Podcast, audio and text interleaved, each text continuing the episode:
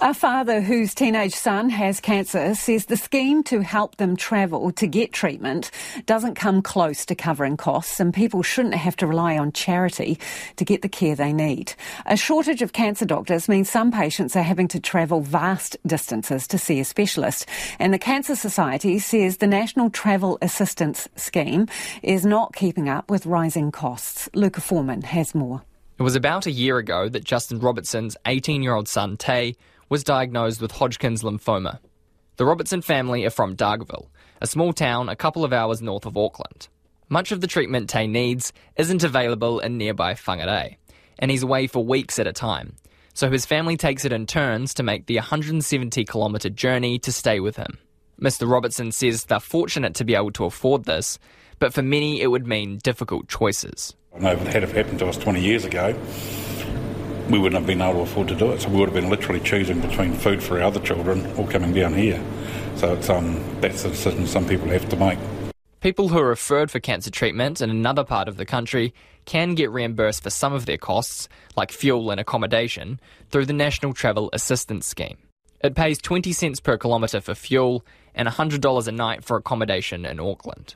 It covers the initial cost of travelling for the treatment, but not that of the family who travel to stay with Tay in one week shifts. Mr. Robertson says the scheme doesn't even come close to covering all of the family's costs. The main one's obviously fuel and that for travel. Then there's obviously the food and the parking and other extra costs you have from running two families, basically one in Auckland and one at home. Tay has been staying at the Ronald McDonald House in Auckland, so the family hasn't had to pay for accommodation. But Mr. Robertson says it's a failure of the system that they have to rely on charity when cancer treatment's supposed to be free in New Zealand. Cost of living has got worse and worse, but this has never been updated over for years and years and years, so it's just fallen well behind. Mm. And it needs needs urgent attention, it really, really does. Tay says he's been missing home. Missing my dogs, missing my nephews, just missing actually being by myself and alone. Can't really do that here. Just not that fun. Cancer Society Chief Executive Rachel Hart says people across the country are having to travel for treatment due to a shortage of specialist doctors. A report by the Royal Australian and New Zealand College of Radiologists states the number of radiation oncology trainees needs to be doubled to fill the shortages. Ms. Hart says the problem's at its worst in the South Island, with many in the Otago and Southland region having to travel to Christchurch for treatment, and some having to go as far as Wellington or Waikato.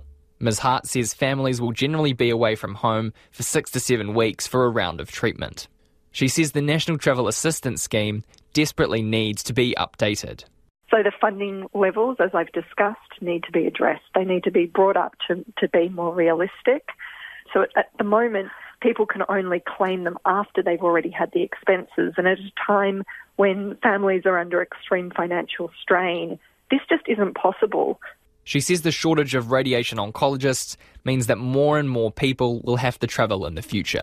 If we're expecting that people are going to have to travel more, then this policy becomes really central to enabling that to happen. As we approach the general election, Justin Robertson hopes this becomes a priority for the next government, but he's not holding out hope. I mean, there's just so many places which we're, we're falling apart at the seams now, and this is just you know another part of the health which it is.